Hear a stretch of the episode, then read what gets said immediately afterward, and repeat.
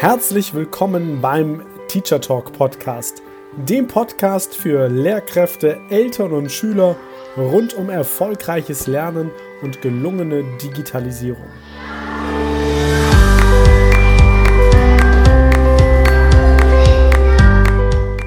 Ist zeitgemäßes Lernen digital? Und wenn ja, wie digital genau? Was ist eigentlich Digitalisierung im Bildungsbereich? Wie verändert sich Lernen durch Digitalisierung? Und wie sieht dadurch die Schule der Zukunft aus? Viele spannende Fragen und noch viel mehr spannende Antworten erhältst du in genau diesem Podcast.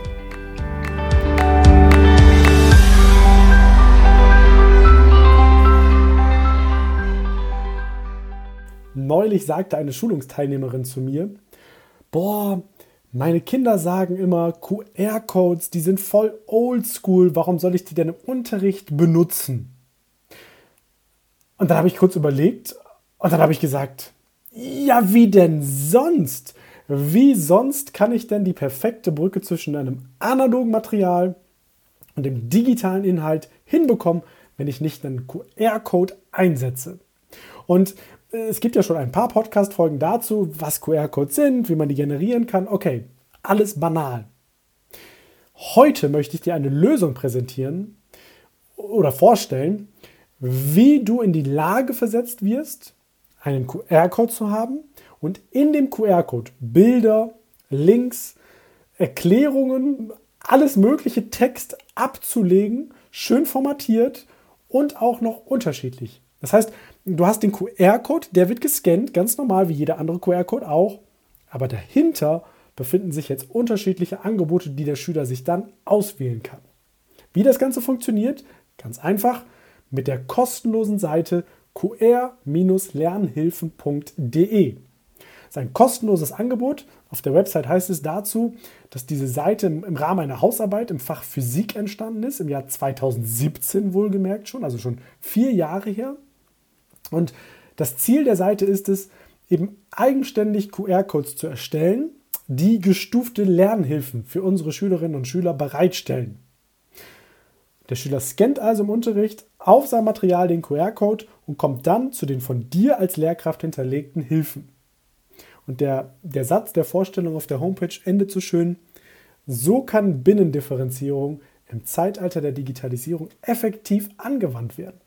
Und das finde ich ganz spannend, weil diese Seite eben schon vier Jahre alt ist. Und ich, ich habe sie jetzt auch erst durch Zufall entdeckt und mich quasi gleich in diese Website verliebt, beziehungsweise in die Funktionalitäten.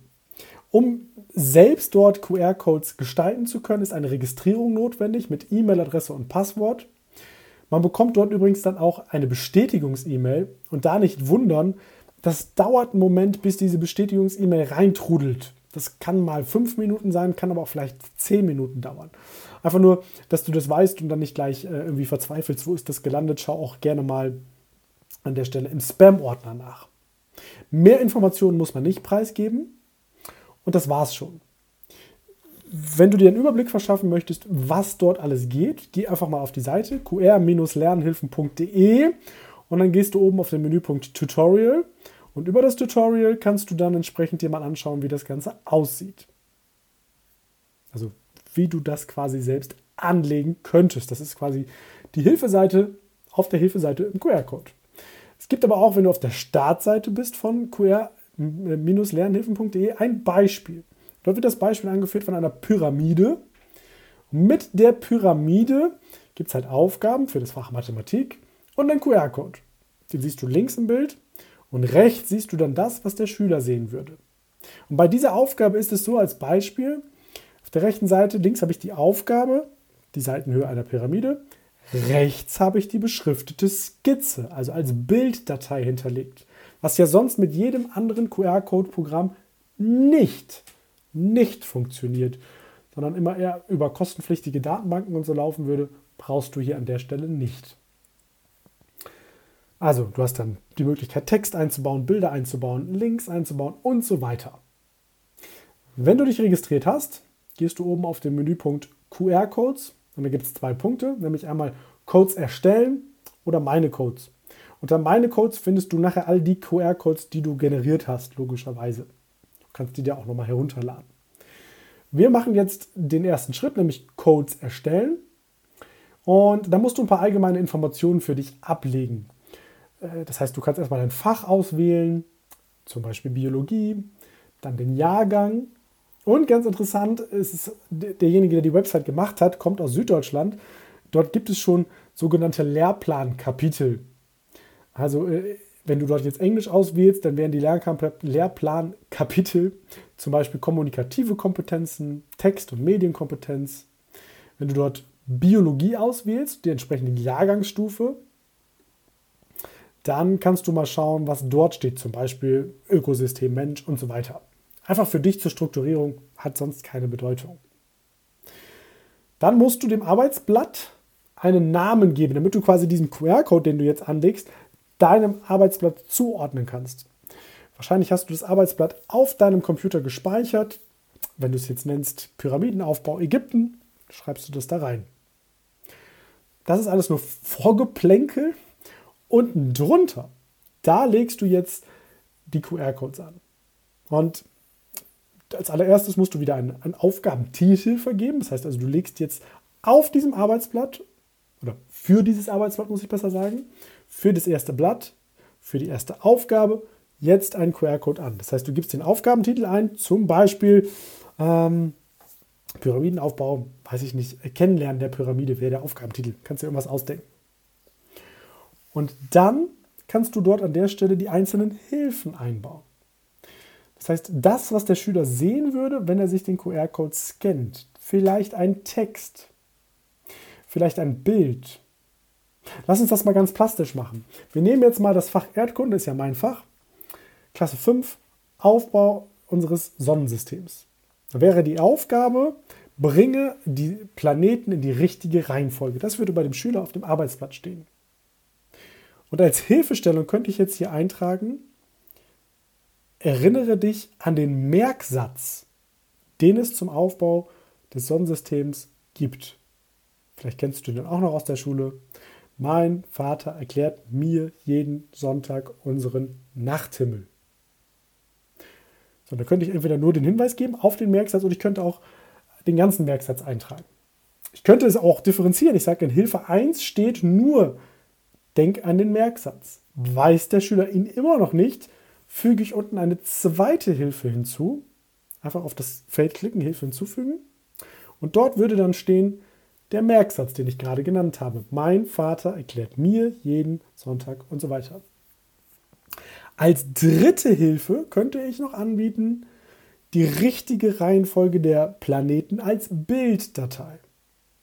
Du wirst super klarkommen übrigens mit der Beschriftung, weil das sind die gleichen Zeichen und Symbole, wie wir die auch aus Textverarbeitungsprogrammen kennen, wie wir die in Moodle kennen und benutzen in Programmen wie Etherpads. Immer gleich.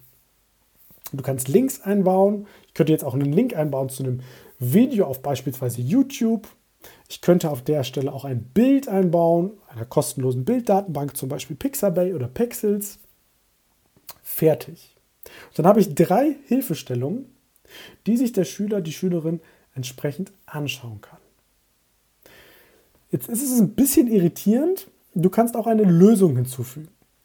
Wenn du eine Lösung hinzufügst, wird daraus allerdings ein eigener QR-Code generiert. Bedeutet, hm, wenn du jetzt nichts mit zwei QR-Codes arbeiten möchtest, dann würde ich einfach eine zusätzliche Hilfe anlegen und in der Hilfe dann die Lösung einbauen. Das geht auch. Oder wenn du sagst, hey, zwei QR-Codes sind fein, dann zeigst du eben, also packst du zwei QR-Codes auf das Arbeitsblatt drauf. Eine Besonderheit noch, die ich auch sehr, sehr praktisch finde tatsächlich. Du kannst äh, dort auch mathematische Symbole, das findest du ganz rechts, mathematische Symbole oder auch so Form, ähm, äh, Formeln aus der Chemie einbauen. Das heißt, auch diese ganzen Fächer sind dort mit abgedeckt. Und du kannst auch jede Hilfe oder Lösung mit einem vierstelligen Code versehen. Mit einem vierstelligen Passcode, wie es hier heißt. Das heißt, die Schülerinnen und Schüler können diese Hilfe erst dann einsehen, wenn sie den zugehörigen Code eingeben. Das denken wir jetzt mal ein bisschen weiter. Könnte ja sein, dass der Schüler jetzt eine Aufgabe Mathematik jetzt rechnet, Da kommt eine vierstellige Zahl raus oder das sind vielleicht die Ergebnisse aus vier Aufgaben. Daraus ergibt sich dann der Passcode und dann ist als Motivation, okay, wenn du diese vier Aufgaben gelöst hast, du kannst dich selber überprüfen, ob du richtig bist, indem du sie eingibst und dann zur Hilfe gelangst. Ist nochmal eine andere Motivation für die Schülerinnen und Schüler als bei der klassischen Lerntheke am Arbeitsblatt das Ganze zu kontrollieren, baut so ein bisschen den digitalen Aspekt mit ein und ist gleichzeitig eben auch ja, vielfältig sinnvoll didaktisch einsetzbar. Daraus hört man aber aber, das ist jetzt auch ganz bewusst aber gesagt, auch schon raus. Es ist halt notwendig, dass die Schülerinnen und Schüler an der Stelle Zugang zum Internet haben. Also ich, um diese QR-Codes auslesen zu können, brauche ich Internet. Sonst funktioniert das leider nicht.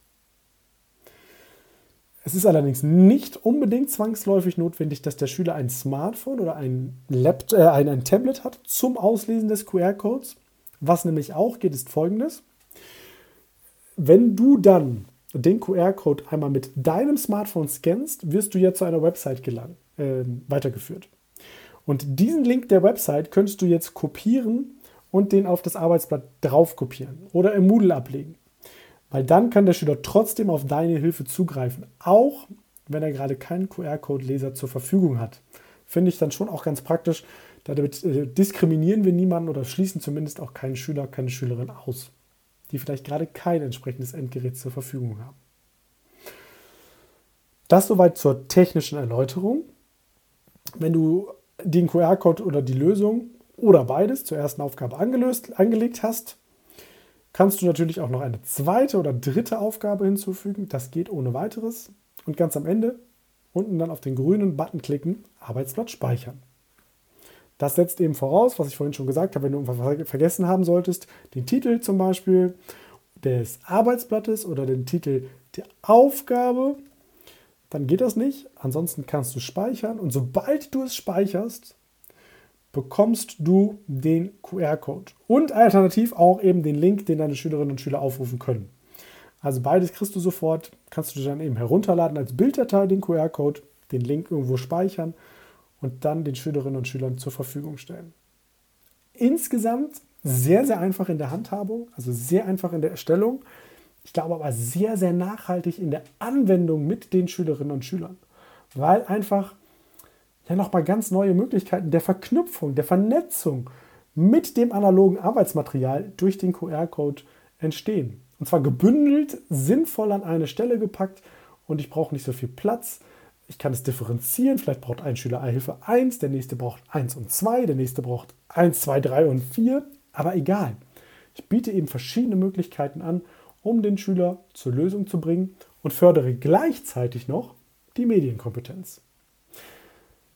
Also, probier das unbedingt mal aus. Ich war mega begeistert, als ich das kennengelernt habe und erzähle allen davon, ob sie es hören wollen oder nicht.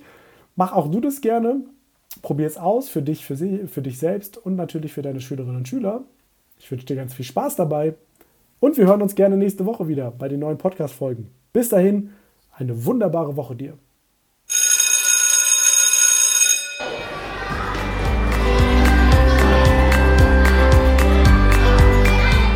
Das war der Teacher Talk Podcast.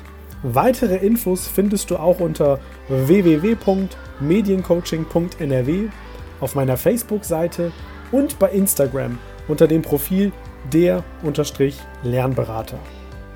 In einem kostenlosen Telefonat erfährst auch du die drei Geheimnisse, wie du deinen Unterricht und den Unterricht des Kollegiums auf das nächste Level hebst.